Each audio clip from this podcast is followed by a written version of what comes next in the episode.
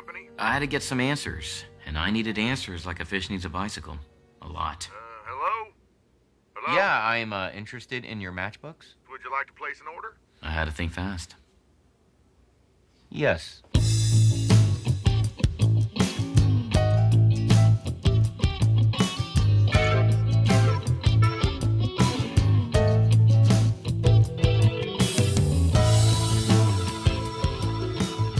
Good morning, Greendale. I'm Ben. And I'm Mike, and here are your morning announcements.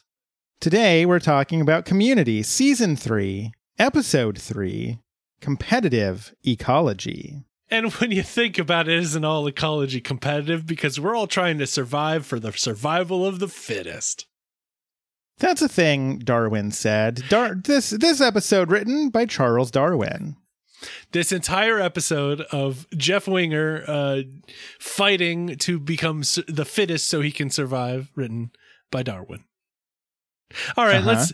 I, I- thought there was If- a joke I'm gonna there. Oh, I, I'm flipping. I'm flipping through Charles Darwin's uh, uh, journals here. I actually have a copy of the of his original journals right That- here on my desk, Surprisingly, like a normal person me. does. It doesn't surprise me that you'd have that.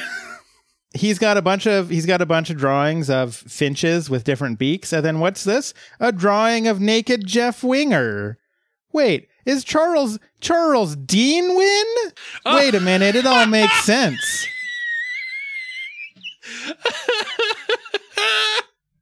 It all makes perfect sense. Yeah.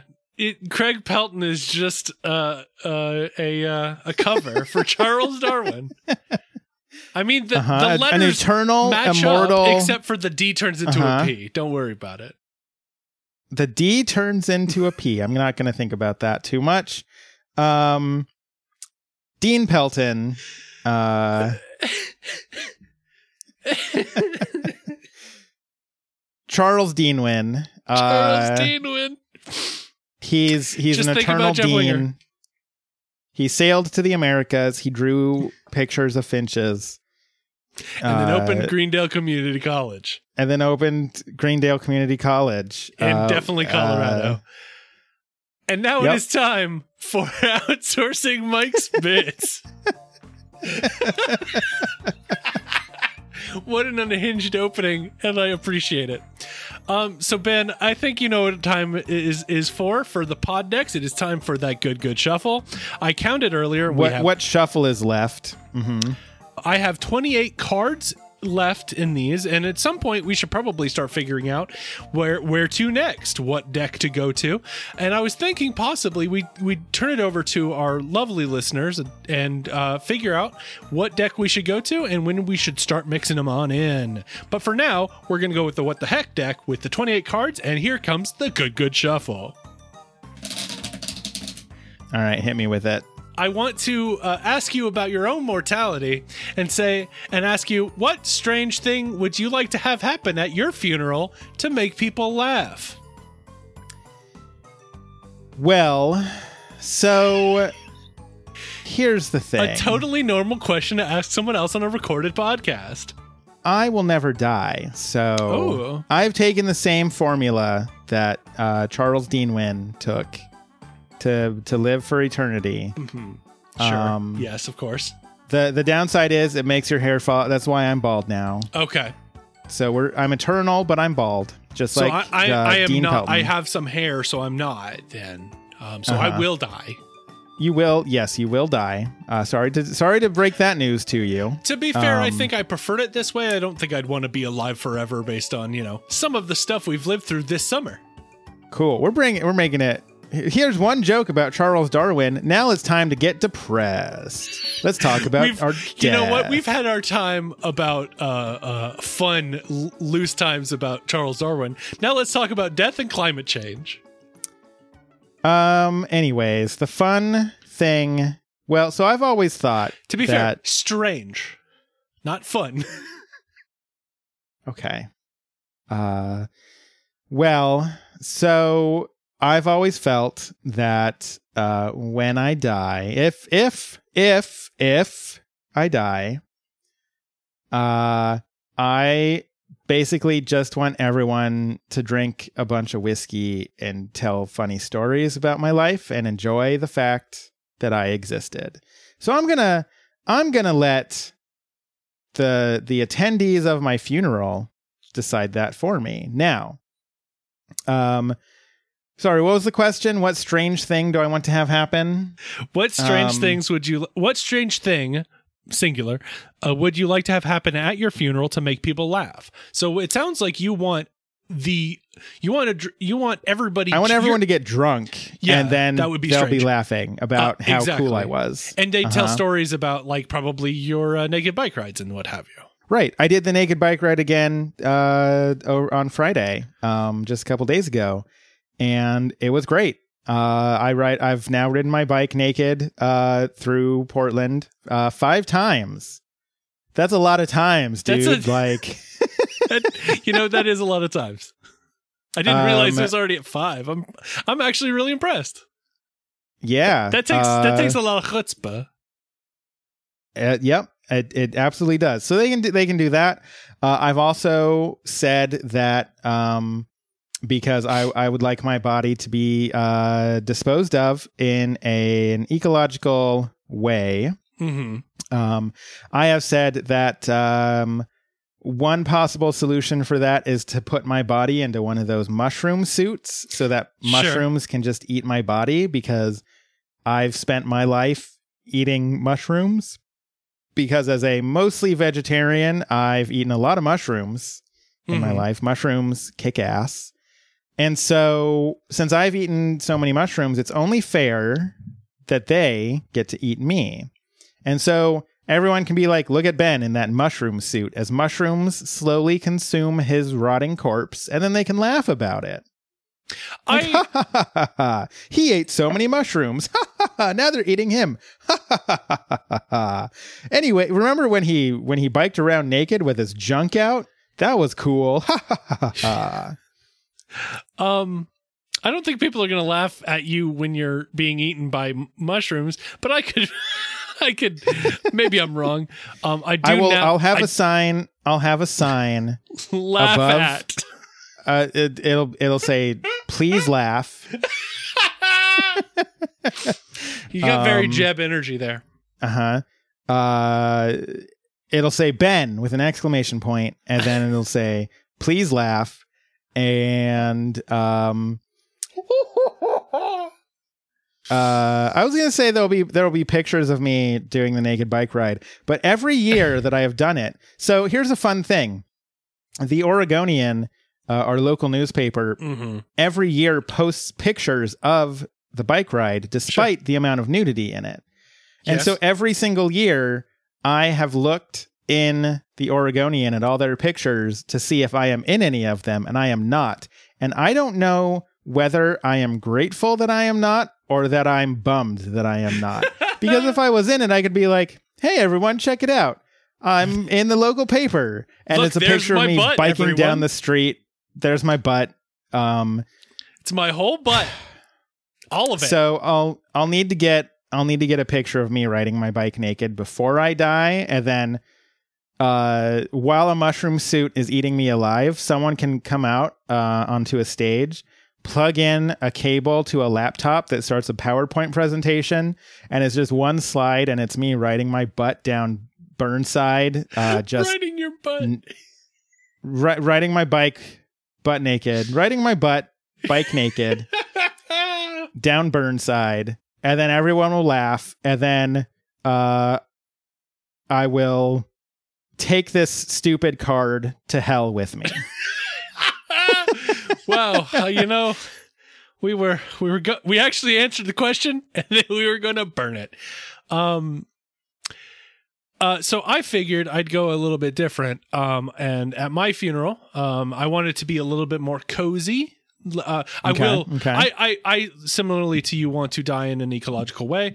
Uh, I have read things about being turned into trees. I will be looking into that as that kind of moves forward because I think that is as a very poetic way to to go, especially as we live in a city full of trees, and to be able to give back to the city I love very much would be a really nice thing. Uh, that being said, um, at my funeral, it will the 1999 AFC, or either the 1999 AFC Championship game between the Jaguars and the Titans will play, or Okay. the uh, 2000 sh- uh, Nokia Sugar Bowl. Don't know why I included the sponsor, but I did anyway. Uh, between Hey, Virginia they paid Tech- good money for that. they sure did. Um, between Virginia Tech and Florida State. Uh, because both of those had very, or at least the uh, the Sugar Bowl had a very like it looks like good things are happening, good things are bad, and then bad things, and then um when when it's over, I want somebody to punt like a, a football with my face on it out of anger, and that seems strange but also funny. Okay. Uh, that went that went some weird Mhm. places. But I am a sporto, Um, as we know. Yes, uh, I do. I am aware of that. Uh, I didn't expect to have a football with your face punted at your funeral. It's what I Um, would want, and be- because of that, because because I've recorded this, it is now canonically what I want, and I Uh-huh. expect uh, this portion of this podcast to be used as a will for both of us, really, for how we want to die or how we want to be remembered. Okay. Um, might I suggest that instead of a punt, maybe do a field goal, and then so that way, when it goes between the posts, someone in a ref's jersey can lift his arms up, and with a single tear rolling down his face, he can be like, "It's good," and then. And then that's that's how you close out the funeral. Okay, that is Like, that is celebrate- good. I, I I do appreciate that, but it does feel a little too hopeful for my favorite football teams. So, you know, they're the the balancing act. I mean, you you know the If- joke if of helps- like, I hope that the Jaguars, you know, are my pole bla- bear- bears, so that they'll let me down one last time. Like that's Uh-huh, the uh-huh. similar level of joke we're going for.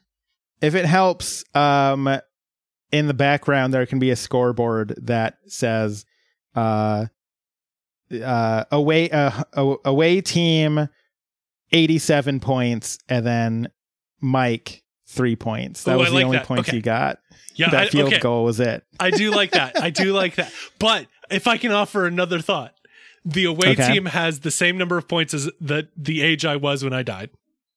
okay okay So hopefully Perfect. 87 is, is- correct. this is this is the perfect uh funeral uh when we Hmm. are done i'm going to cut out this one portion i'm going to send it to your wife um so you have to do Just- this before taking on the podcast because again, she inherits it when I Uh-huh. die.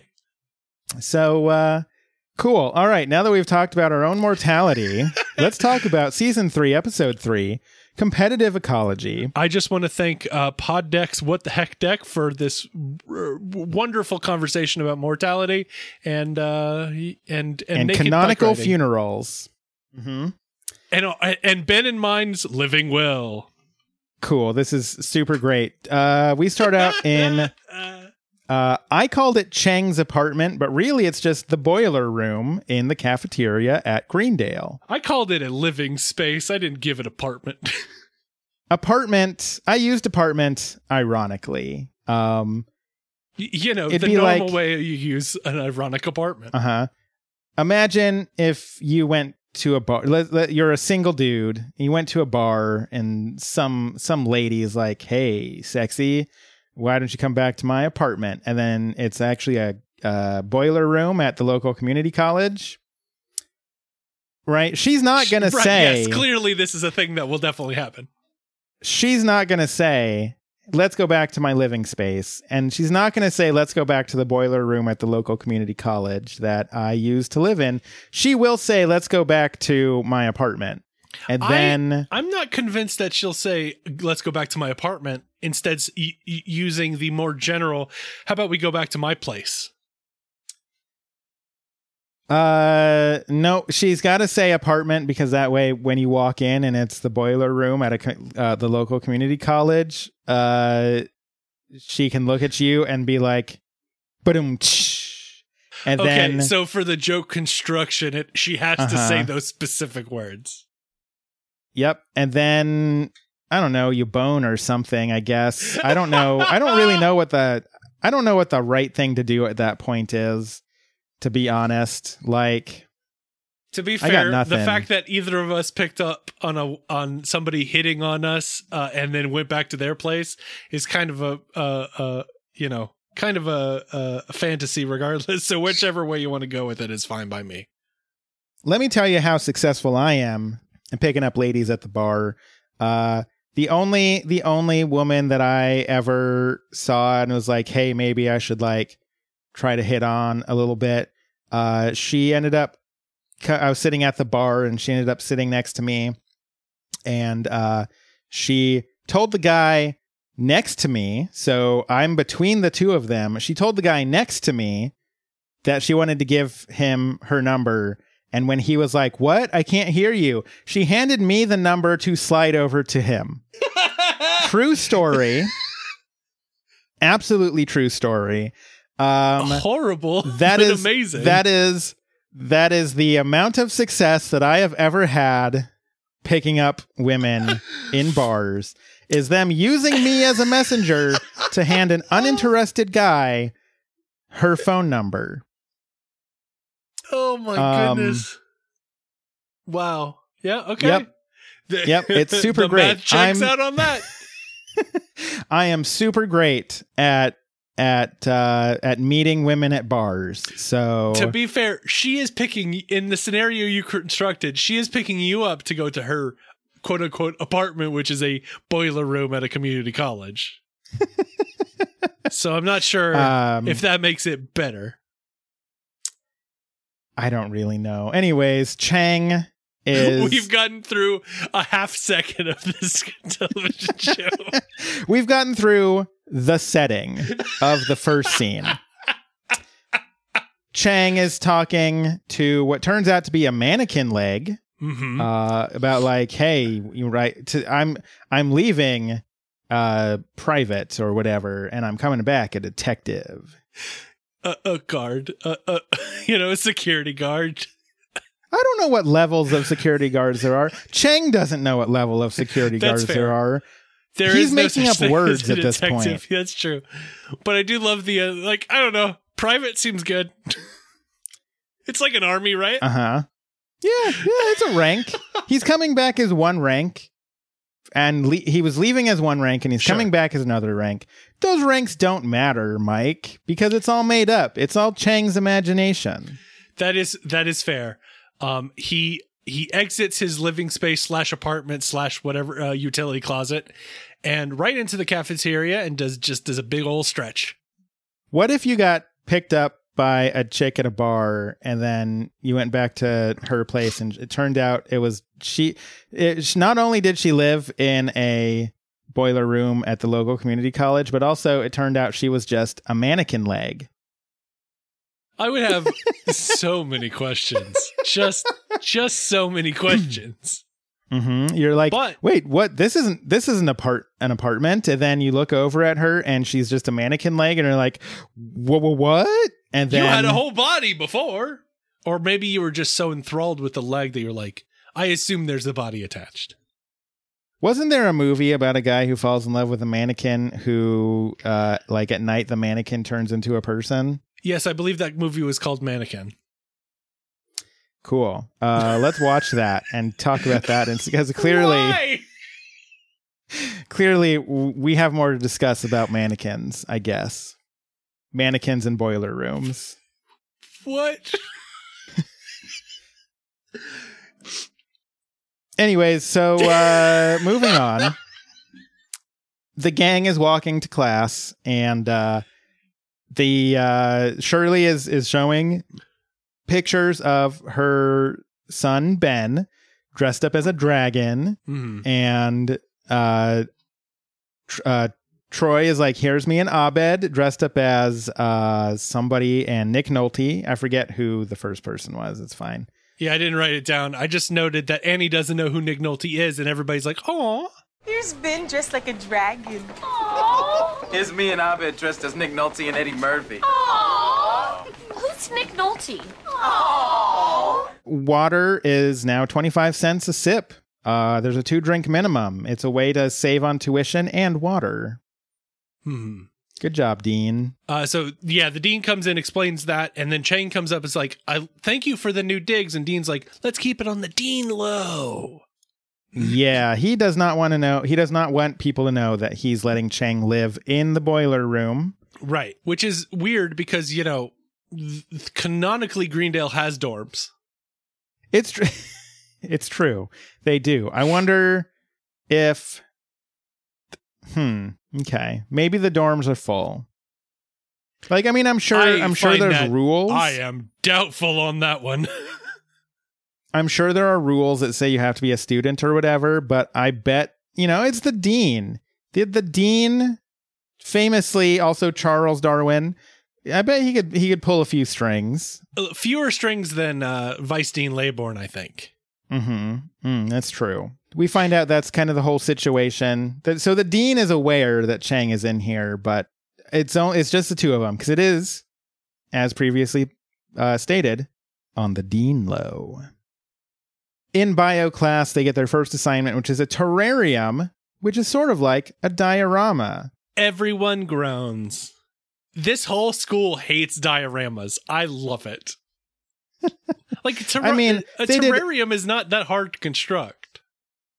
Yeah, but also they did what 19 dioramas in anthropology. That is true. But Like- I'm not convinced that everyone in that classroom also took anthropology. I think the implication is just every single class does It's a million diorama. dioramas.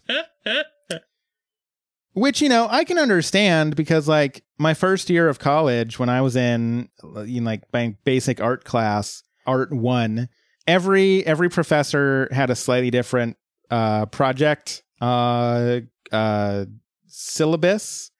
And my t- my teacher uh, really liked doing mixed media stuff. So we did a bunch of collages. And I'm like, I'm not paying thousands of dollars in tuitions to just keep cutting out bits of newspaper or magazines or whatever and pasting them all together. I could do this in my free time, my guy. You were. And yet you were. and yet I was. Um, so I, I feel that. Like, it sucks to pay that much money and then be like, dioramas. To be fair, I See, see also PowerPoint presentations. I also just think that, you know, no one's really spending all that much to be at Greendale based on, you know, what we see of Greendale. That's a different discussion. It's all that they can afford. Britta can't afford an iPod Nano. But can't afford going to Greendale Community College.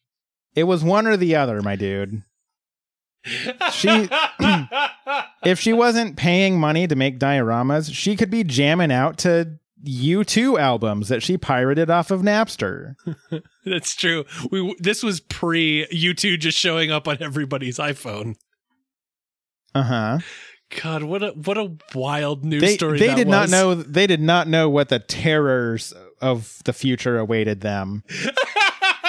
you two on like waking up one day and you two is just on your phone. Oh God! Can you even imagine? Can you even imagine? You go back to 2001 and you tell them "Uh, someday you two is going to be on your phone for about 48 hours, and people are being like, "What are you even talking about?" Right, especially 2001. So is this is this after before or after 9/11 because I think The important got- question's been got- asked. they've got bigger things if it's after, they've got bigger things to worry about and if it's before, they've got bigger things to be warned about. So I did. why are we going back? Why are we going back to 2001 and being like you two will be on your phone? It's Bono unfortunately. everywhere. look, I'm I'm sorry. I've got this contract. This contract says I have to warn people about you too, and nothing else. Unfortunately. there might be some sort of clause in there that'll get you out of the contract and uh you know i'd I'll, uh, I've been looking it over, but I still haven't found what I'm looking for. So, um, you God, that was too good. like that joke made me angry. We do have this moment where uh, uh, the professor, whose name I've already forgotten, Dr. Kane. Dr. Kane, is like, Hey, can I ask you something unrelated? Like, what happened with Legos? They, they, they used to be simple. now now they're all like complicated. You've got Harry Potter and and all sorts of tiny pieces and these complicated builds. Something happened out here while I was inside. I'm not saying it's bad. I just wondered what happened. And I'm like, I I I I love that little rant. It's, It's surprisingly good. I, I even love there's a point at, at the end of it when Annie's like slowly raising her hand and then Jeff just pulls it back down. Because Annie's going to explain Um, Legos to Dr. Kane. I mean, he asked, and I kind of want to know what Annie has to say about Legos. It's true. I would agree. Um, but the terrariums are due tomorrow. So the lab partners are now assigned based on who's sitting across from your, you. And all the study group turn around and look across the table and see all these different randos. Troy even asked Abed, Who are these people? That's that's a rough like you have to do a, a terrarium with someone in one night and uh and you don't know this person, maybe. And you don't know the you don't know the person. They've got their own schedules and they've got kids or jobs or whatever. Like that's a rough that's a Or- rough assignment. Or possibly insulin. but it is what it is. They go and talk to uh, dr kane after class and they're like hey so here's the thing. I know you're kind of new at greendale but we're like a study group. Um we do get a weird moment where uh, pierce mentions that he had sex with eartha kitt in an airplane bathroom which is a callback to next episode because originally this epi- the the episodes were supposed to be swapped. It was supposed to be we had just seen the episode where Pierce brags about that a whole bunch. Right. And now it's just a weird non sequitur that he throws in. I mean, it's a weird non sequitur regardless. yes, regardless. It makes it makes no sense to us, the audience, uh, at the moment because we've not seen the next episode that was Mhm. supposed to be before this one. Um, Dr. Kane does ask, What is wrong with this school? I have had so many conversations that make no sense. Which, welcome to the group. Welcome to Greendale. Da da Uh,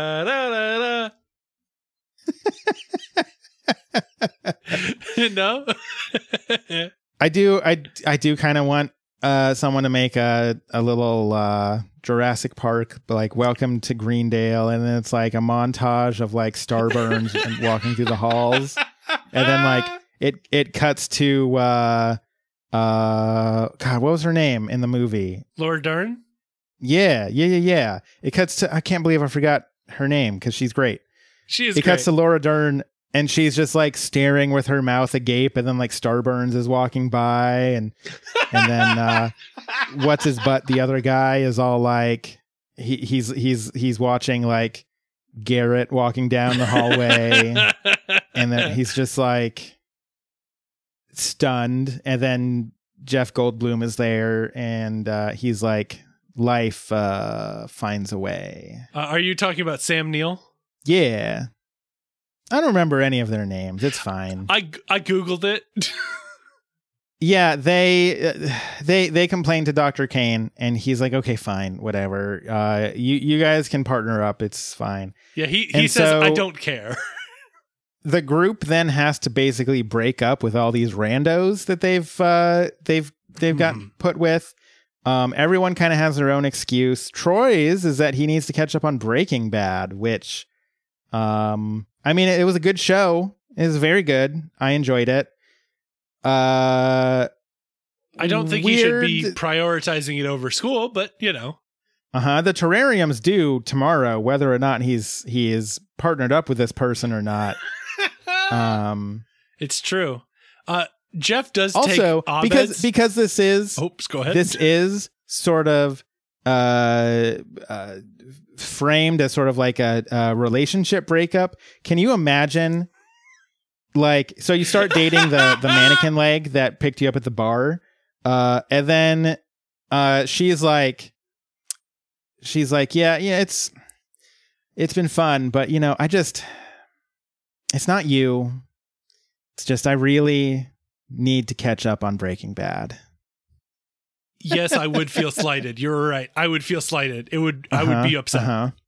Like the if I have a you know Abed and apparently also Jeff's excuses, they have a developmental disorder, um, which is you know probably a little accurate for Abed, not accurate at all for Jeff. Um, I feel like I would believe that better than I would. I need to catch up on Breaking Bad. I know it's not my general kind of show, but I will watch it. It's like Uh-huh, you uh-huh. can watch things together. Or you can be like, cool, it's like 10 episodes a season and there's five seasons. So like you'll finish eventually and then and we can hang out. Like it's it's not a big deal. Go watch Yeah, your show. Are you, are you doing Go a binging thing? Because like maybe I can bring you a pizza. Uh-huh. Yeah, totally. Sarah watches all kinds of shows that I don't watch. And I watch Exactly.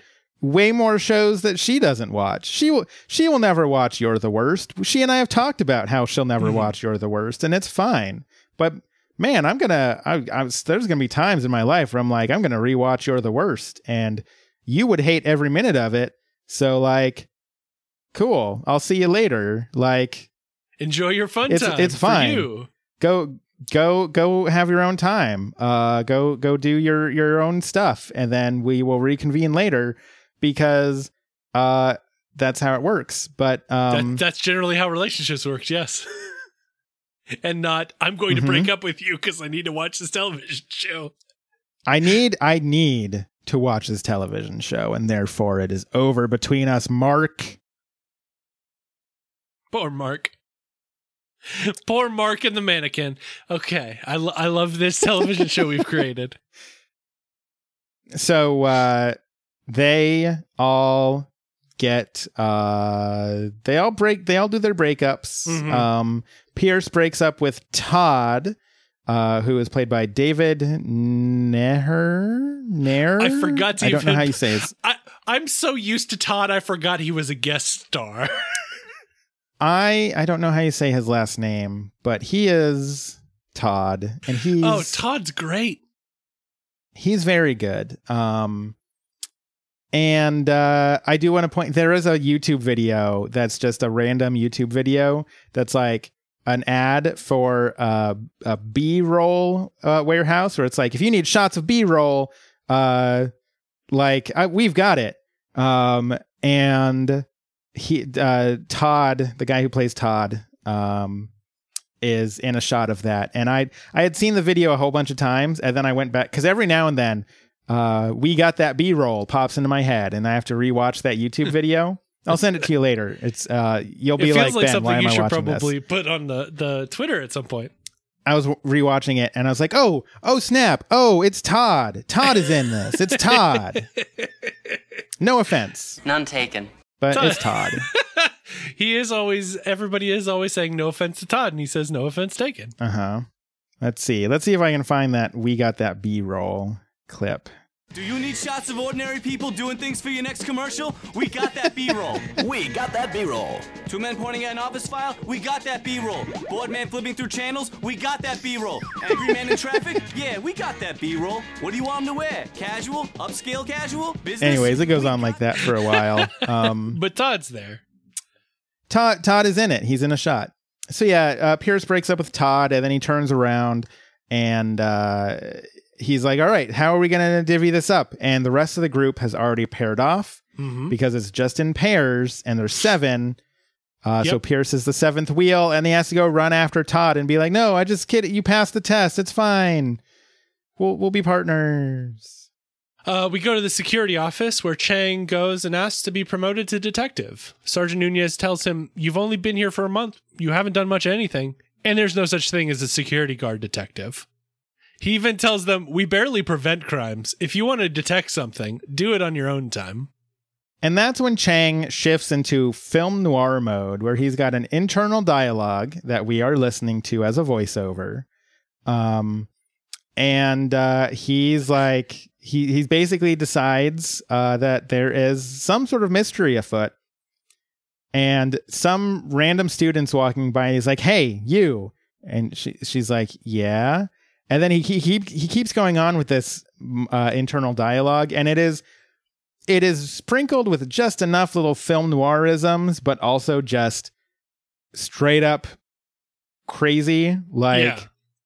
he's like, uh, she had legs that went all the way to the bottom of her torso, the kind of arms that had elbows. Like, okay, that's fine.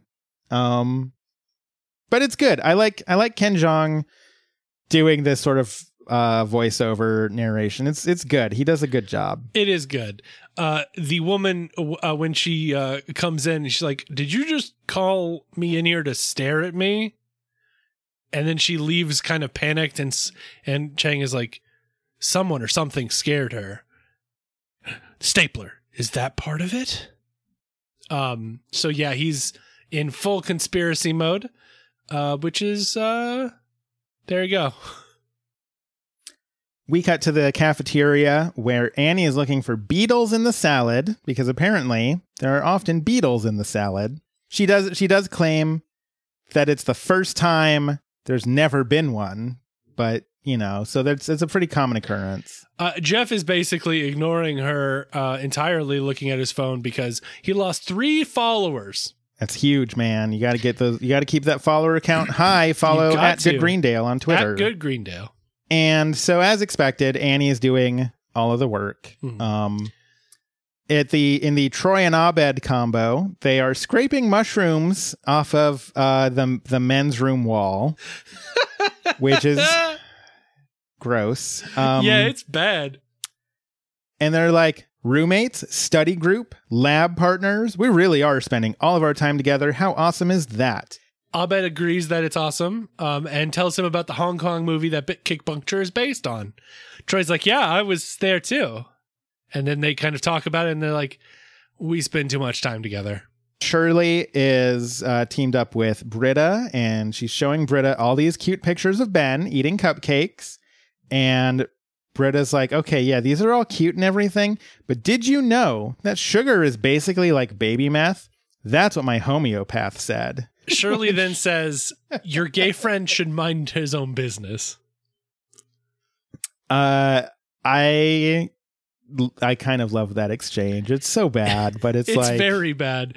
And it's it's like, I don't know what a homeopath is, clearly. it's just what it's just what people call their gay friends. Apparently, like that's that's what Shirley thinks. That is clearly what Shirley thinks, yes.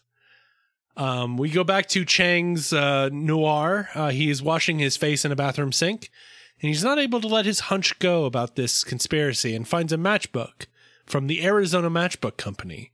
He misidentifies Arizona as a word that is the same backwards and forwards. Arizona Matchbook Company. Arizona. Arizona backwards is still Arizona. It's a Palomino. He he doesn't seem to understand what a mirror is or what it does because he's like, "Who is this guy staring at me?" I also love that because he keeps the the weird film noir uh, voiceover thing going, and uh, he says something about like a lobster claw letting a, go of a small balloon for lobsters. Um, it's like Yes. there there's this there's this uh, list that it, it it comes and goes all over the internet, but it's like a collected list of high schoolers making bad metaphors in their school writing. Um, and it always makes me think of that. I'm gonna look up high school bad metaphor and see if I can come up with this list because it's it's uh pretty good. And I don't I don't know how many of them are like legit. Uh, the revelation that his marriage of 30 years had disintegrated because of his wife's infidelity came as a rude shock, like a surcharge at a formerly surcharge free ATM machine. what a rude shock. McBride fell 12 stories, hitting the pavement like a hefty bag filled with vegetable soup. God.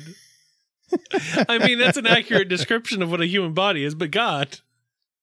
The little boat gently drifted across, across the pond exactly the way a bowling ball wouldn't. I, I also found one Um, that might be a little bit different. Um, it might also not be tr- real or anything. Um, but he was as tall as a six foot three inch tree.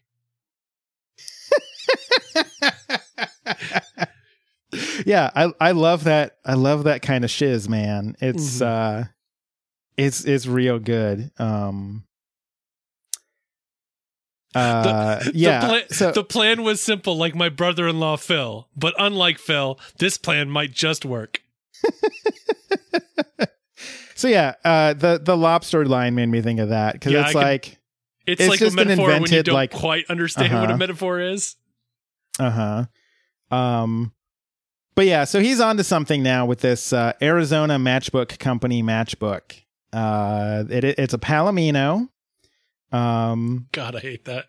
It hurts me. I, as a sci, because computer scientists always have to find palindromes as part of like you know it's such an e- you know it's a task that you you have to do sometimes for you know interviews or what have you. So like the fact that he's like actively not calling it a palindrome like drives me up the wall. I I love it because because of the confidence with which he's just like a Palomino. it's true. Like he is he is absolutely one hundred percent incorrect, but I still love it. Sometimes you just gotta Um, love the energy of I'm 100% incorrect, but I'm going with it. Sometimes you don't. Sometimes you don't. But sometimes you do. Sometimes, sometimes you don't. Outside, Troy is getting some air when Britta comes out to also get some air, and uh, they are just they're realizing that they don't want to be teamed up with their actual partners, and so there's this moment that's it. it community so far season three keeps doing this thing where they're like they keep trying to play things off as like r- weird romance tropes Yeah. but having nothing to do with actual romance because they they do have this sort of coy moment of like hey yeah i was just you know i was thinking you know just oh don't you you first and then they both Yeah, blurt out like at the out- same time It's outside at twilight and everything's just a little dark, Uh-huh. but a little like lit up a little bit. uh-huh and and they both blurt out ex- exactly the same time the exact same sentence and the exact same cadence I was wondering what would it be like if we were partners. the rest of the gang comes out bit by bit and they're like wait who's changing partners no no one's no one's changing partners It's like everyone's like spying on them. It's they're coming out of like bushes. except for todd who found a turtle That's true. so He he's he's turtle doing the assignment While Pierce was studying, he found a turtle. Um, they decide that to be fair, they should go to the study room and choose partners again. And Jeff calls it the Todd problem. Todd doesn't know if he's supposed to come with, but Jeff's like, duh, it's called the Todd problem. yeah they are absolutely awful to todd in this episode It, it is, they are unrelenting. I simultaneously feel bad for Todd, but then also uh Sarah and I went to karaoke once and and this guy brought a bunch of his friends uh for like is his his birthday or whatever. And like they that that group just kept getting go up. So we were we were kept not getting to go up and sing our songs. And his name wasn't Todd but and every time I tell the story I'm like ah geez Todd. And it's all because of this episode. Because like I don't I didn't remember the guy's name. So I'm like oh Todd come on. Like let someone else sing Todd. So I both I feel bad for Todd but now also just use Todd as a, like oh geez Todd come on Todd. Um, so we go to the study room, and Todd is feeding the turtle lettuce. Uh, and Jeff tells everyone that they have a fair way. They have to find a fair way of deciding who's going to be stuck with it for an entire semester with Todd. no offense None taken. Uh, they're always saying offensive things to Todd, and Todd is taking no offense. Um, Troy uh, tries to construct a pathway to pair with Britta. Abed suggests arranging by age so the young people can work while the old people sleep, and vice versa. And Pierce falls asleep. I do like how Troy's uh system so that he gets paired with Britta is uh We go boy, girl, boy, girl. But everyone has to have a different hair color and be from a different high school and be a different race. I guess I'd be with Britta. I guess my hands are tied. Oh. It's very convoluted. it's very convoluted. Um Britta suggests going with the lowest so the lowest GPAs can go with the highest GPAs. Uh and Annie is immediately like, "Oh, the highest carrying the lowest? I can see why you might want that." And then Britta does the hand thing where she she holds up her five fingers and then shoots him down to try to flip her off, but she she keeps going too far, so it's like pew pew pew pew. Wait a minute. Pew pew pew. pew. But then like she can't Yeah. figure out how it works, It's which very is it's it's such a wonderful small touch. Like the fact the fact that she screws it up the second time is what kills me because like i get being like so annoyed that you're just like shooting all the finger oh wait that's not how but like How am I supposed doing to it the try to do second time again? Yeah. It's kind of adorable to be honest with you. Um Todd just wants to get back to his newborn, uh, but Britta attempts to pair him off to Shirley. Shirley is not, you know, a huge fan of that. Nobody is a huge fan of todd despite the fact he comes with a turtle as jeff points out later so your job's got- halfway done exactly. Uh, so Jeff, uh, speaking of Jeff, he does suggest they do it like student housing. Everyone writes their lab partner preferences from one to one to eight, and Abed, being the most like a computer, will put them into optimal pairings. And before you all go putting Todd down last, don't forget he comes with a turtle. You're halfway done. We cut to Chang, uh, who says, I needed answers, like a fish needs a bicycle a lot.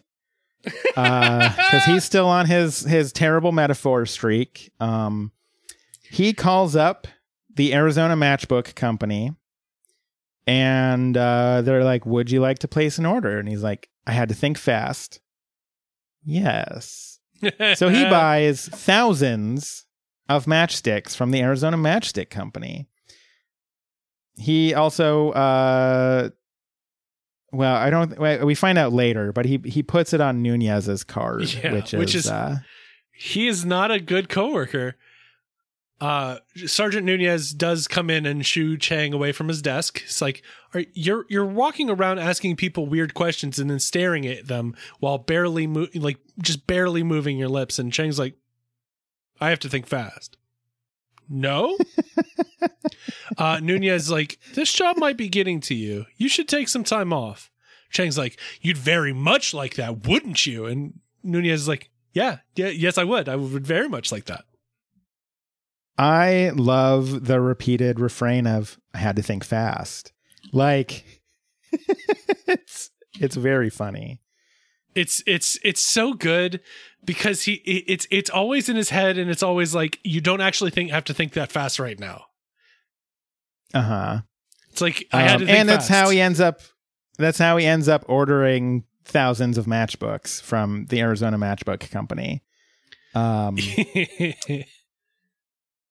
so uh, in the study room, uh, Abed tallies up the results. We get the combinations of Annie and Shirley, Pierce and Abed, Troy and Britta, and Jeff and Todd. And Jeff is like, wait, hold on a minute. How did I get how did I end up with Todd? I mean, no offense, None taken. but he wasn't exactly on top of my list. And uh Abed's like, Are you are you questioning my algorithm? And uh so Are we, we, just we- supposed to trust it, or is it above questioning? Like, there's a whole discussion about algorithm, but Abed's algorithm is that he ranked everyone by popularity based on everybody's, you know, what what everybody ranked them, and put the most popular person with the least popular person to maximize each partnership's audience appeal. I love that he ends up going with audience appeal as a uh, as the metric to get school assignments done. Well, he's also so meta, of course, that he's like, the most important thing is how the audience is going to see this. Right. But it, it is just it's very funny to me because like it's because like that's not that's that's not how I would do things at all. Um I don't know I don't know how I would actually uh resolve this. Um I would probably just partner up with Todd and then get the assignment done, but you know, that's me. It's it's funny. I like I, I in my head I know how I would pair these eight people off, knowing that I would probably be the Todd. But you know, I would probably put Abed and Todd together. I feel like Abed, you know, doesn't really care to like Abed doesn't dislike Todd. Abed just like, oh, you're Todd. Okay. So there you go with Okay. that. I think the Troy and Britta one is already pretty good. I Mhm. think you then put Jeff and Annie to or uh, Jeff and Shirley together, even though they've had you know those those uh, the the chatty chats before. Um, and then I think you put Annie and Pierce together because I think Annie, even though they've also had a rough history together, they there is still Uh-huh. that kind of like father, weird pseudo father, pseudo daughter, but like that pity aspect to it. I think that's the pairing I would go for. Okay. I think that's a pretty good combination actually because like ju- just to try to get stuff done. yeah, because I think that I think your in your proposed solution like Jeff and Shirley both they would both need to actually work to get stuff done because neither of them are going to be like take charge and like do it themselves. that is true. Um, so they would actually have to like kind of poke and prod each other to get the work done, but the work will get done. Troy and Britta, I think, is fine. Um, I don't have any like Yeah. they'll they'll get it they'll get it done. Uh, it it'll be maybe one of the weirdest projects ever, but it'll get done. Right. Um, Todd and Abed will definitely have a very effective partnership. I think. and has already demonstrated Annie will just do it herself. Annie Annie will do it herself. So uh Pierce does skate by with an easy A on that one. But as we find out later, she's already done the project herself. So um exactly. it was it was an inevitability. I don't think I I do not think that this group has a partner for Annie where Annie is not doing all the work herself. Oh, agreed. Absolutely. Because and and and some sometimes it's because it's like an Annie Jeff partnership where Jeff just has no interest, and sometimes it would be an Annie Britta partnership where Annie does not trust Britta to do it, so she would just do it herself. right. So yeah, I I honestly I just I don't think that she has a partner in this where she doesn't end up just doing it herself. I think there's a possibility with Abed, but I, I don't know if she's like, oh, he's just going to be too meta and too into his own thing right now. Yeah. No, I like I like that. Jeff does question the algorithm, and so we find out, uh, like you said, Abed has put the least popular with the most popular. Jeff is like, "Well, hold on, is it like how how did how did that work?" And we find out that uh, they were four and five, but Todd was four and Jeff was five, and he's like, "Wait a minute, I'm less popular than Todd, the new guy." I do think that what he said before uh, they voted, though, was persuasive. You are already halfway there with a turtle.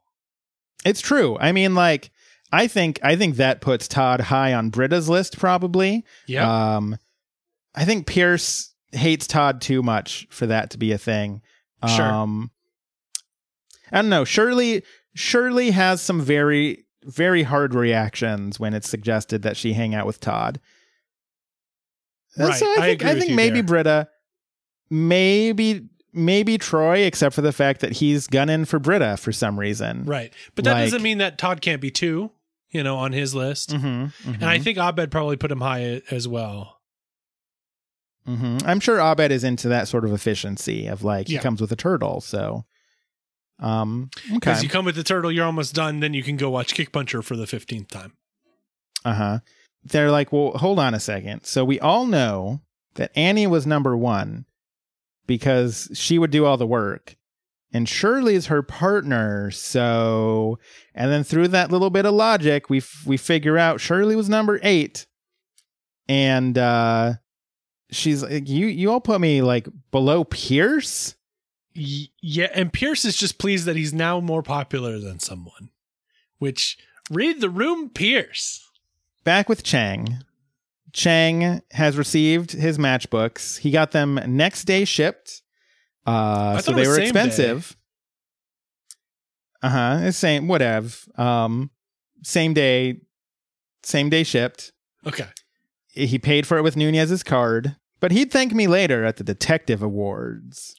Also, not a thing that exists.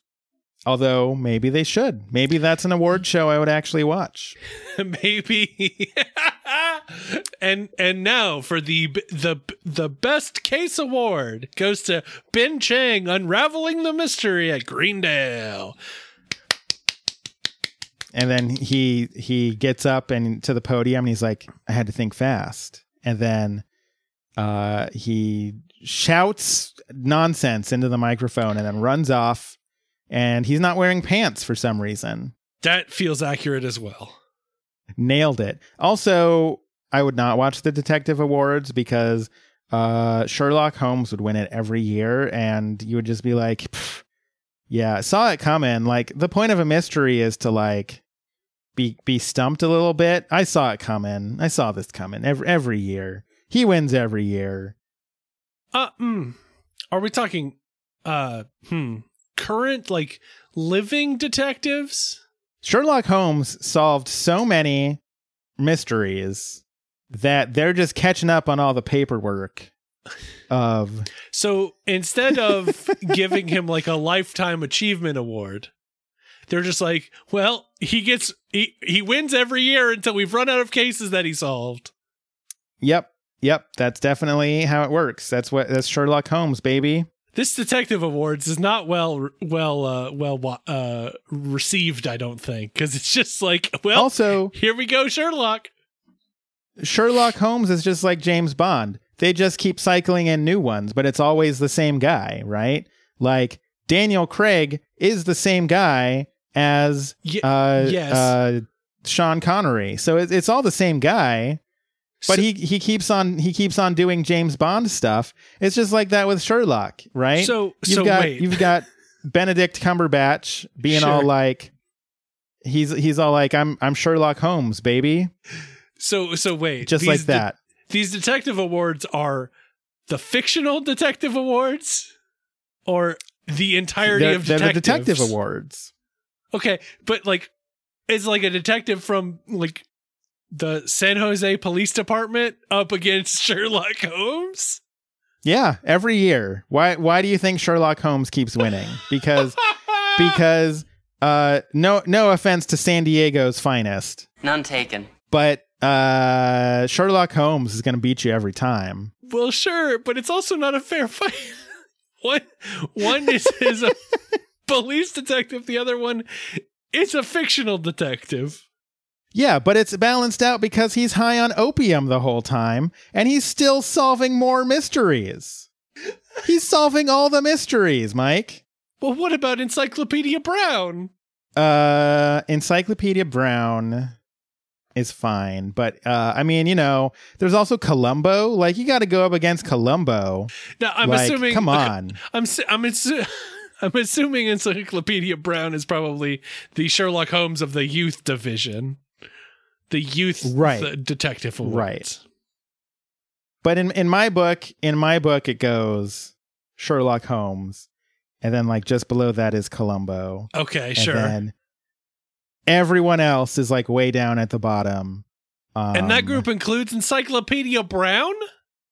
it includes Encyclopedia Brown. Like Goodness, I I'm not going to be here for this Encyclopedia Brown slander.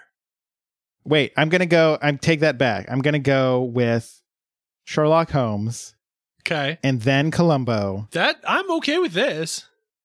And then my girlfriend Sarah because she's really flipping good at Clue. She Remember when we played Clue with really her? good at Clue. and we we were like I was like okay I think I think maybe I have pinned down the the the weapon I think I know and she's like I got it it was Professor Plum it was the rope it was the library done and we're like yeah right uh-huh and then we opened the thing and it was Professor Plum in the library with the rope and we're like holy crap um and then she she took uh silver at the detective olympics behind Wait, Sherlock there's- Holmes and Columbo, which I love Wait, her, did Sherlock but Holmes like you're never tie? gonna beat. No, no, it's on the podium, right? I know. So first place gold medal. she got silver. Oh, I meant br- I meant bronze. Okay, She got okay. bronze. Cool. She she figured it out. You figured out my mystery. but you're still you still don't place at the Detective Olympics. Dang it! I was just wanting to place at the Detective Olympics, which is distinct from the Detective Awards we had created earlier. It's two it's two different things. But so she's at the podium, she's getting that bronze medal. But you know, when you're up against Columbo and Sherlock Holmes, like, you know, eh, placing placing third place, pretty dang good. So there you go. Yep. and then everyone else, everyone else doesn't place. So certainly not Ben Chang, uh, who ordered a bunch of matchbooks from the Arizona Matchbook Company I to absolutely solve. forgot. I don't know what mystery he's trying to solve. To be honest, I don't think he knows, but uh, it does involve uh, Boston Celtics legend Larry Bird. Aha! I knew it was Larry Bird. I was like, I think that's Larry Bird, but I don't want to say it's Larry Bird because if I'm wrong, I will be made fun of. Uh-huh, But it was Larry Bird. Especially after we were talking about Ted Lasso. It was Larry Bird. I'm basically a sports guy now. Yeah. These last five to ten minutes of this podcast has like just driven me for an entire loop. We we were doing really good about talking about actual community for a bit there.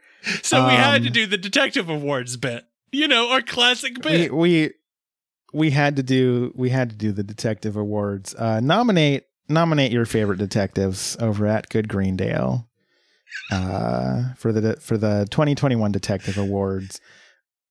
That should be our Patreon bonus. At some point, just do that. the, the audio would just be, well, it's Sherlock Holmes again.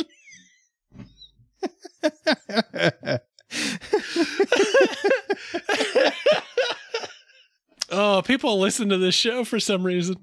Uh, so yeah, we get a montage of Chang putting together his his little uh, cork board with with yarn, tying all the things together, and playing a saxophone um, in Yeah. the middle of it.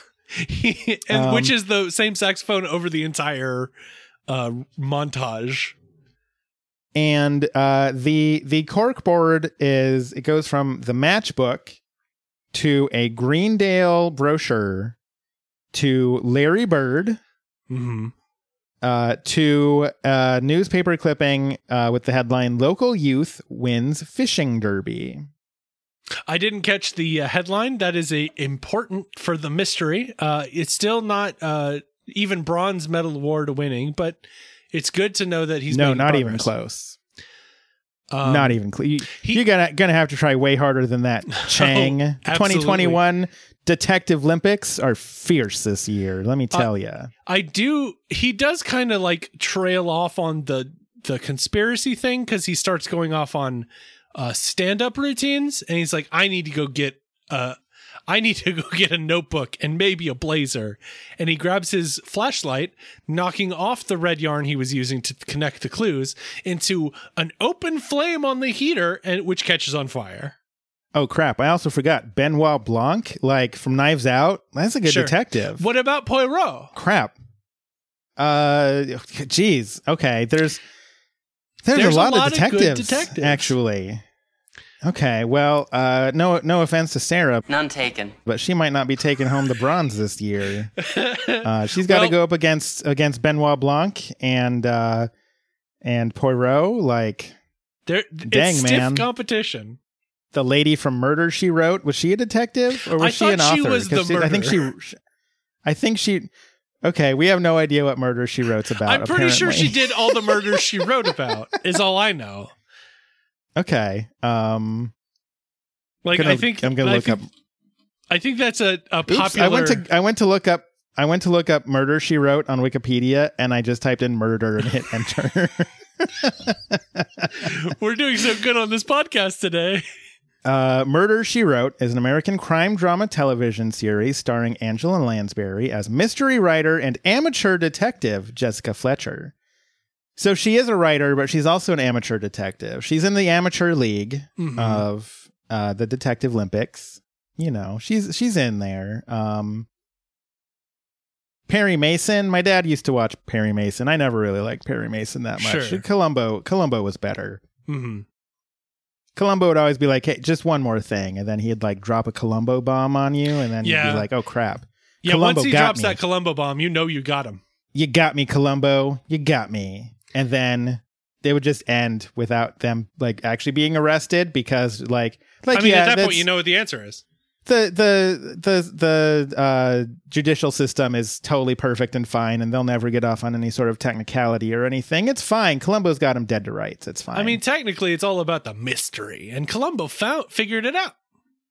he's a detective. He's not a judge or jury or executioner. He's just the guy who's like, these are the facts, man. Just the facts. Dragnet. They figured s- stuff out. Exactly. God, there's so many detectives. so many detectives. Chang has tough competition, is what I'm trying to say. now. God, is- I keep talking about detectives. I'm I'm excited about Knives Out too. I'm just gonna say that it's it's looking good. It's got what so about Frank it. Drebin?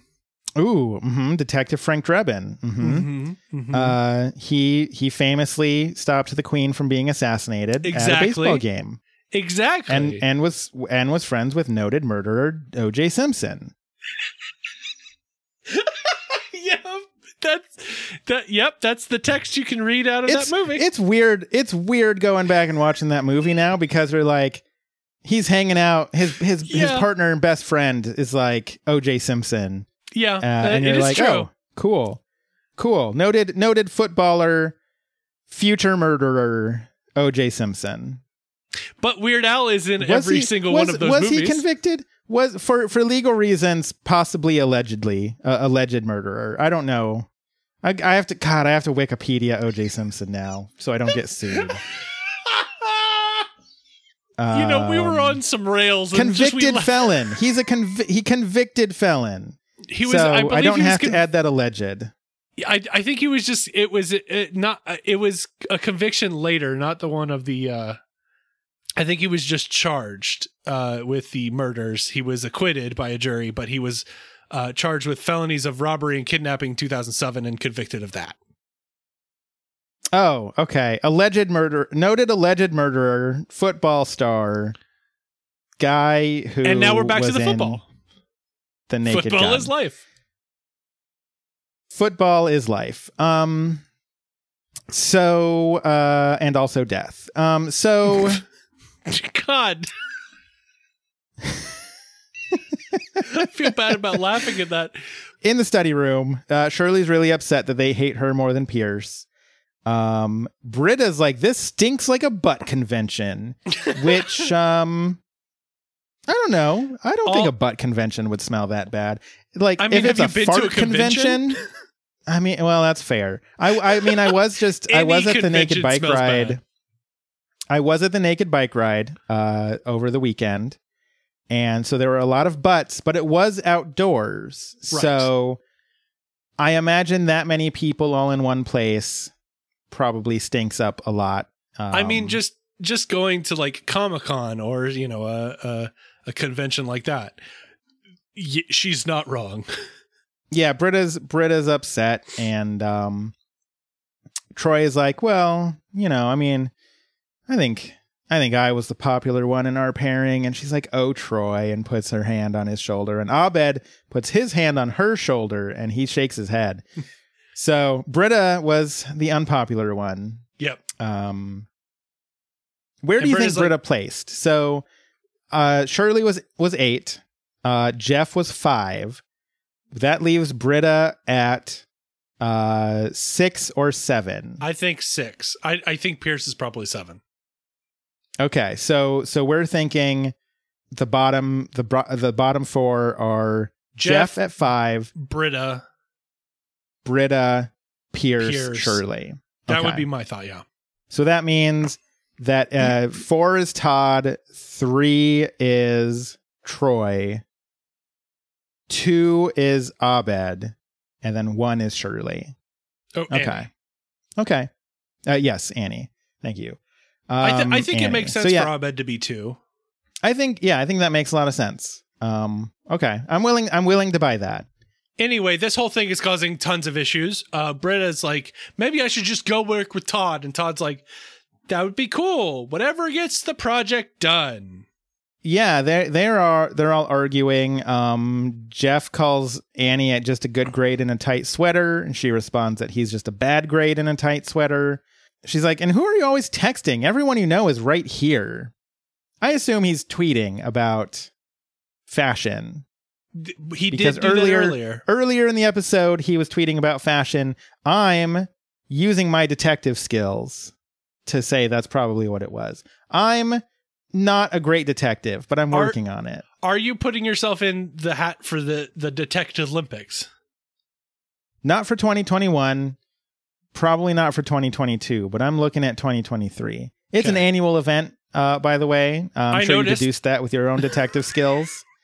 I'm not in the. I'm just an amateur myself, but I did Mhm. notice that. Yes. Um, I don't know. I I still have the Encyclopedia Brown Wikipedia page up. you never know when you might need it again. Do you think if you rewrote Encyclopedia Brown in the modern times, he'd be Wikipedia Brown?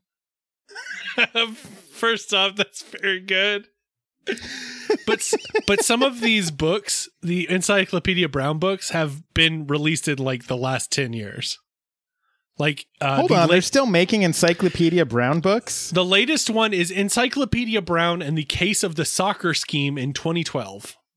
Uh, Ted Lasso did it. I solved it because it's soccer, and that's the only thing I know about soccer. Football is life. Football is life, and relegation's a thing. Annie doesn't want to work with Shirley because she's a creationist. Uh, how are you Mhm. going to do science if you don't believe in science?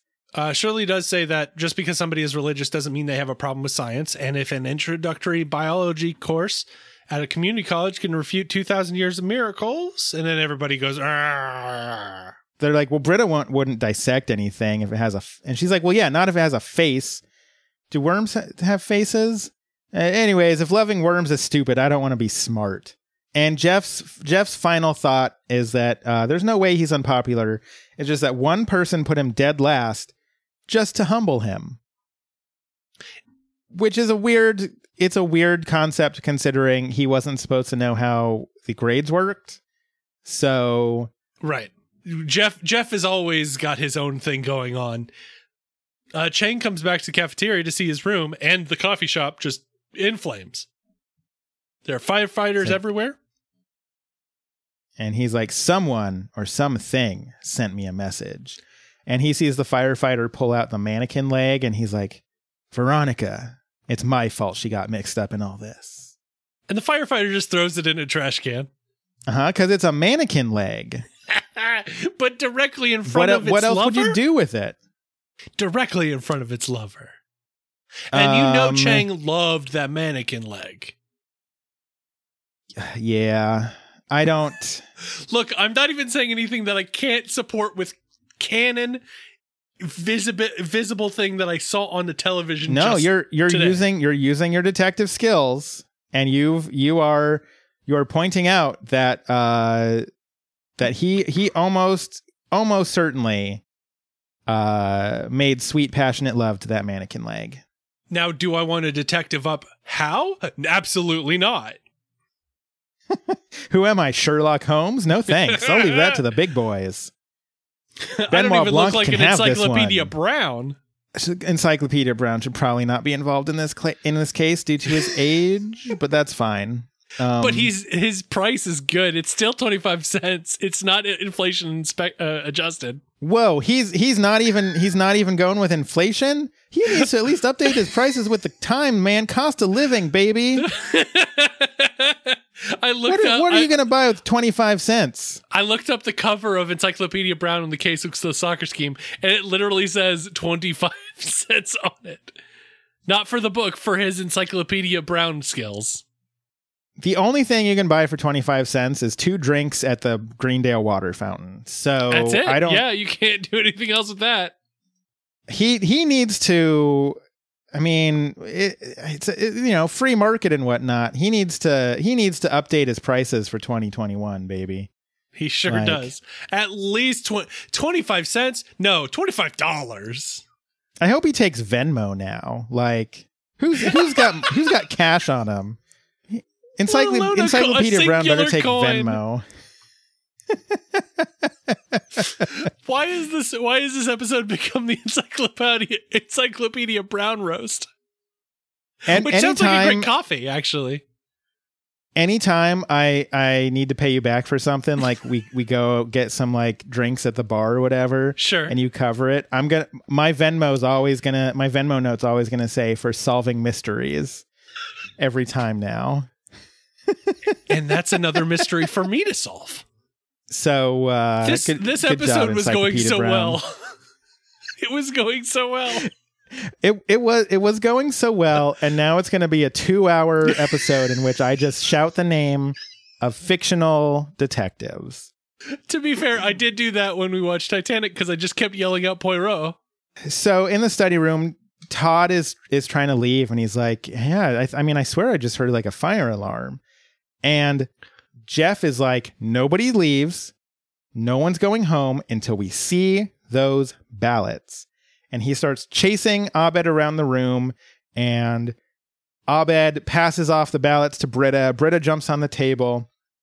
Um, she pulls them out, uh, pulls out a lighter, uh, which Shirley refers to as her marijuana lighter. Probably accurate. I mean, again, uh, the next episode was supposed to happen before this one, and Britta's definitely smoking some weed in that one. Oh, that so- is true. Good point. Uh, regardless, it's still a. This one isn't uh, nearly as weird uh, uh, because of, probably, of course. Right. It's not as weird as just being like, yeah, I had sex with Eartha Kitt in an airplane bathroom. And these are the only people I've ever told that to. Um, so she lights them on fire and then throws it into the trash can. But you know what else is in that trash can? The turtle. Uh, this is when Todd breaks. Todd is done with this. What is wrong with them? He asks. He tells them that their love is weird and toxic. He doesn't care about grades, biology, or finally graduating from college like I promised my dying father. Uh, and then he's going to go home to his wife and child and finally take his insulin shot. Offense taken! Offense taken. And that's that's fair. I feel like when the people you're hanging out with are like, I'm gonna light this turtle on fire, that's when you should probably be like, hey, hey, hey guy, hey guys. Yeah, I think at that point, I, I, I am not casting any aspersions to Todd. I would have broken way before this because I'm like, I just want, we have a turtle. Let's figure out how to get him into a cage and we'll be good. Yeah, not to mention the number of times they straight up call Todd like a waste of space to his Yeah. face. Like Yeah, I would have yeah. taken offense. Offense offense taken a long time ago. Yeah. Um, Jeff does decide to go home and then looks outside and is like, actually, I'm going to go to class because biology starts in f- 15 minutes. They spent the entire night yelling about who to work with. So in bio, Vicki and Magnitude are partnered up and they got a p- caterpillar. And when it comes out of the cocoon, it'll go pop, pop, and everyone laughs and is and cheers and has a good time. Um, the the study group is like, God, we just we were up all night arguing. We don't have our terrariums, and Annie pulls one out because of short, of course. Sure. I, I do want to point out that Dr. Kane does tell Magnitude that they're laughing at him, which is a weird energy to bring to that interaction, I think. But um, I'm not laughing at No, Magnitude. I, I- think the pop pop is wonderful. I think I think pop uh, unironically, I think pop pop is great. Oh, Like, absolutely. But Dr. Kane's theory is that they're laughing at Magnitude, and I don't think so. I I mean, I would. I'm not much of a partier. I would I would party with Magnitude. Hell So yeah. That seems like a, a baller time, baby. Um, Boy, I can tell you don't party very often. yeah, I was, I, I. I. you know, you know how I'm like one of my my two community characters is Britta. That was a Britta thing to say. Even in the cadence I did it, where I was like, it's a baller time. yeah, that was. Ooh, I, and we have it on Some, tape. sometimes, sometimes my Britta comes out, um, and uh, it like sure oh does. yeah yeah hmm um so yeah uh annie already has her terrarium done and jeff's like you're pathological and she's like it's too late for flattery which is a weird That is a Uh, weird interaction, yes. dr kane is like all right so you y'all don't have your terrariums uh todd called me he called me up crying Uh, told me about what happened. You know, he fought in Iraq, right? Like we we have a name. We had a name for people like you in prison. We called you the Mean Clique. Which, But he, it's like that. I, I was expecting so much worse. Um, right? But there is a solution to this. All seven of the, the study group will share one microscope, one bench, and one grade that he'll average. Annie asks for an extension on the first assignment and says, no, you all fail. And this causes Annie to faint. Yeah, it's about uh what uh it's about what I expect from Annie. We go back to Chang, um, and uh, the dean's there, and he's like, "How did this happen? And did I miss the firemen?" and sadly, he missed the firemen. He did. This is when Chang explains to the dean it's all a connected conspiracy that goes all the way to the top of Arizona. Uh, this concerns the dean because, you know, that's a concerning thing to hear. Um, Sergeant Nunez comes out of the room with the saxophone that Chang was playing earlier, indicating eh, somebody's been squatting in the utility clo- closet. There's a hot plate and thousands of matches, Mhm. which is such a wild thing to come out of a room and talk about. So yeah, Nunez is like, yeah, I mean, I think we're gonna have to get the police involved, and then we get a, a film noir voiceover from Dean Pelton, uh, who's like, and that's when it hit me. I was in very big trouble. Um, and so he's doing the same thing where he's doing the voiceover while staring off into the distance. the dean's like uh, there's no need to get the police involved uh, with a conspiracy this this big they're probably already involved and nunez is like oh no uh, okay i quit Yeah, he's like, I'm fine with not being paid. Which, first of all, wow. uh, yeah yeah that's that's th- we haven't cut drawn the line there yet Uh huh. He's he he he's fine. He's he's fine with the not being paid part, but he draws the line at enabling this man, which fair, yes especially because we know what the rest of this season brings. yeah we're gonna go places Even without that hindsight, I would say it's a very fair, uh, very fair assessment. But this means that Chang gets promoted to the new head of security. Mhm. uh if if he wants it and then he's like i had to think fast yes he didn't have to think fast, but fine. I do like Uh, uh, Nunez even starts explaining his concerns about Chang being like, I'm scared that he's mentally ill. It's not funny. It's scary and worrisome. And then it, the Dean and Chang both kind of go off into their voiceover mode, and Nunez like, okay, screw this. I quit. I, I quit. And then walks off with the saxophone, uh-huh which is a i mean small if, little detail that I really if enjoy. you if you haven't been getting paid for your security guard job and the people the the person you are trying to warn about the instability of the person who is about to get promoted into head security is just staring off at you into the distance you might as well get a free freaking saxophone out of it. Just That's a just fair take point. that. Th- you're going to have free time on your hands. Learn to play the saxophone. You know, it, it- I don't know if it's a good quality saxophone, but like even even cheap saxophones are you know like six hundred bucks. Mhm. Like and it's reasonable to learn on something that's not, you know, the top of the line. Yeah, exactly. So like just just go home, play the saxophone, learn learn that with your free time and you know, try not to think about the ultimate doom that is going to uh, befall uh Greendale because of Chang being in charge of th- anything. Everyone wins. You get a free Everyone saxophone out of it.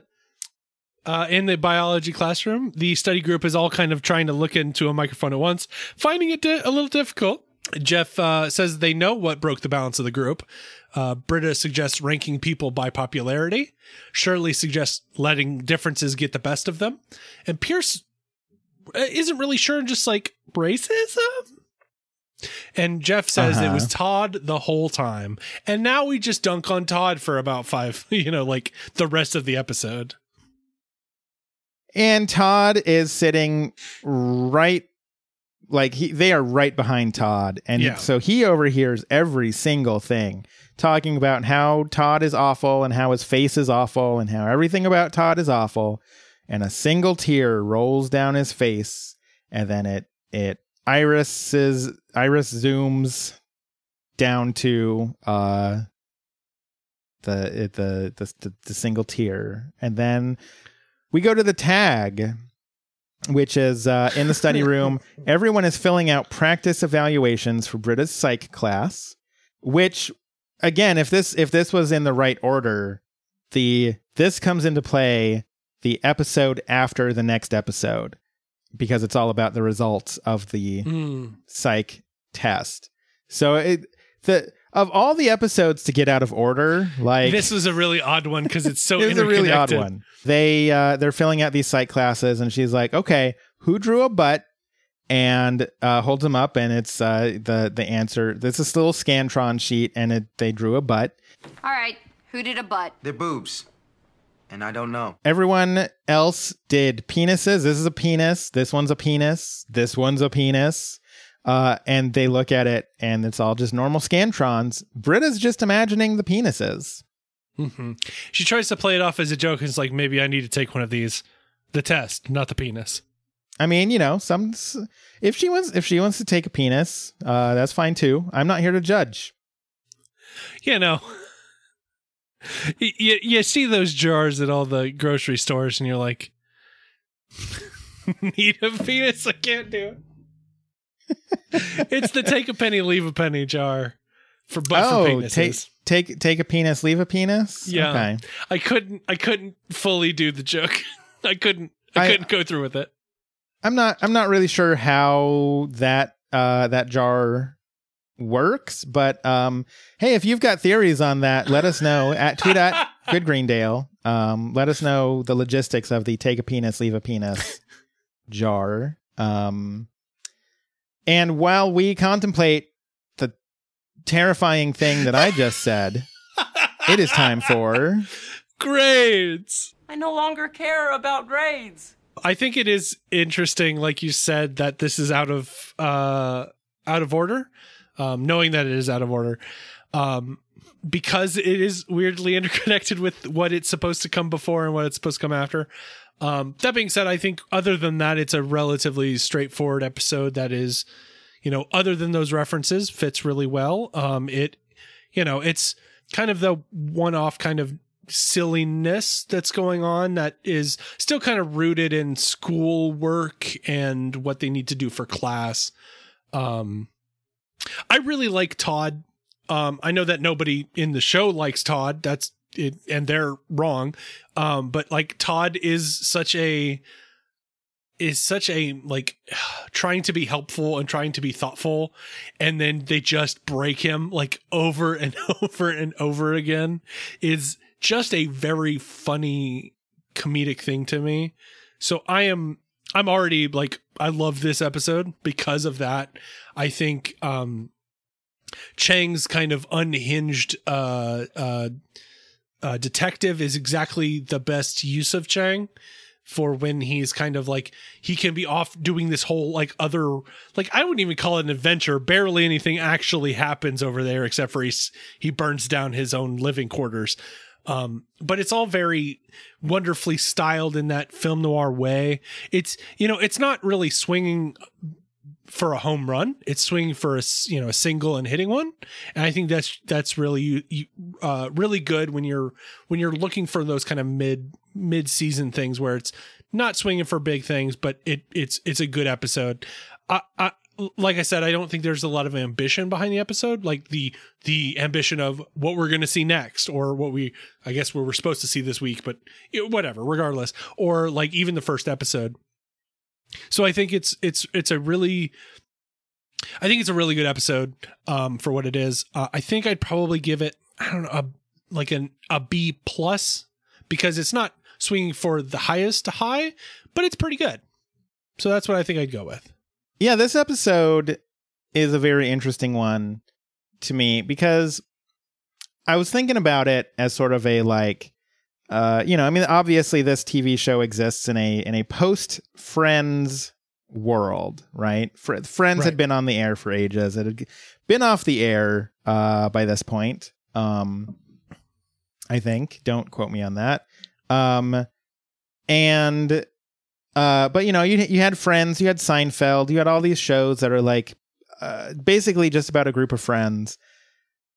and just if you actually sit down and like watch those shows, they're all just kind of selfish people who are all just absolutely codependent with each other. Um, and I feel like because this show is as meta as it is, I feel like you need for for this show to be as self-aware as it is. You need to have the occasional episode that's just like, "Hey, don't forget this group of people is a toxic group of codependent freaks."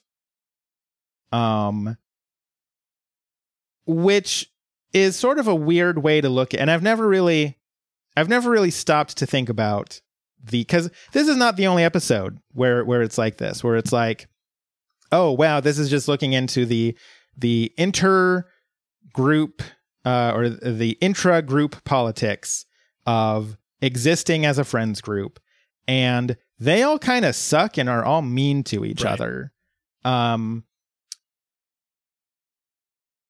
and they're not they don't tend to be my favorite episodes because it's a rough dynamic to get through Sure. but I think I do think that they are sort of important episodes of community because like it really it really points out what the group dynamics are Mhm. um and yeah it, it it's i don't know i don't know how how else to really explain it but it is you know i mean you've got you've got tons of other shows now like it's always sunny where it's like oh yeah no these are absolutely 100% awful people who are all awful all the time. And then you've got you know other shows that are like oh no these are like actually good people. I think the weird thing about shows like friends is that and i'm not a friends expert. I didn't watch a ton of it. And we're going in on friends on this one. uh, ostensibly fr- the the friends characters were people you were supposed to like. Sure. right? Um i mean yeah they they made mistakes. Uh you know we were on a break. I know that's a thing. I know that's a thing that ross shouts a lot. Um you know you're you're supposed to you're supposed to root for them though even though they've made mistakes but they all kind of suck. And i don't think it's possible for a community to exist being a totally meta show about tv shows without occasionally being like we need to point this out we need to point out that these sorts of tv shows are full of these toxic, awful people that you root for anyways. Sure. And I, I just sort of I had that that revelation while we were talking about this today, and so I just wanted to kind of point that out. I don't know how much that actually does or does not go into grades, but um all all that to say, I mean, I do I do tend to have a, a rougher time with these episodes, but I think framing it in that sort of way of like we are being meta about the kinds of relationships people on TV have makes me like it a little bit better. Um it's really rough watching Todd just repeatedly get dumped on. Um Yeah. That's that's true. you know, I don't. Th- Todd's only crime, i at, thus far, is that he, uh, he exists, right? like his his only crime is that the study group has an odd number of people. Uh, so that's that's a little bit rough. Um, I would I would say I would give it like a a B. It's a good it's a good B episode. Um, it's it's enjoyable. Um, watching them watching the group just be awful for 24 minutes is is never my favorite community episodes um but yeah th- looking at it as that sort of we need this foundation to like keep kind of nudging you in the in the side that like hey we're a TV show and we know we know what we're doing people on TV suck right. people on TV are butt conventions. So, yeah, I would I would say it's a B. Um I just me I just ranted for a long time. But all that to say, uh we want to know what you think about this episode, about your thoughts on butt conventions. Uh, who who are you rooting for in the 2021 Detective Olympics? And if it is, if it's Ben, uh, you can uh, you can send in hashtag Ben Detective. I didn't have a good hashtag for that, uh, yet I went for it anyway. I was hoping that in Um, the in the hashtag moment, I would be like, "Ah, yes, And you, you got nothing. I you're nothing. you're you really need to train up for the hashtag Olympics. okay, I got it." Hashtag Encyclopedia Ben. Okay. I don't. Wikipedia Ben is better. Wikipedia so, Ben. I'm fine with that. Uh, we want to know. I don't remember what else we talked about because we were we were mostly on track. Right. And then I started yelling the names of detectives into the microphone for 45 minutes and then released it as an audio product for people to listen to. Um, you sure did. are you excited for Knives Out 2? Let us know. Because I'm excited for Knives Out 2. That cast list looks freaking amazing. Do you think there are any surprise castings that might end up happening? Tell us that and Uh, everything else. Look, all I'm saying is you got you got Edward Norton and uh, Dave Batista and Kathryn Hahn all in the same place, baby. That's all you needed, and then you went you went more. thought You, went bigger, Gonna say, baby, you got a stew going. baby. You got a you got a stew going. I think Um, we've been doing this podcast for too long.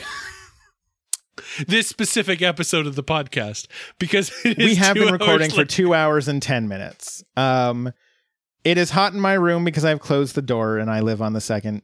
Uh, my office is on the second story, so we want to know all these things and more. You can tweet at Good Greendale. You can go to goodmorninggreendale.com. There's a contact form that will send us over your message so we can read that um, on the air if it is appropriate to do so and uh, we are on Patreon. If you felt me shouting the names of detectives for 45 minutes was was worthy of giving us some monetary support, you can do that at patreon.com slash back to Futurama.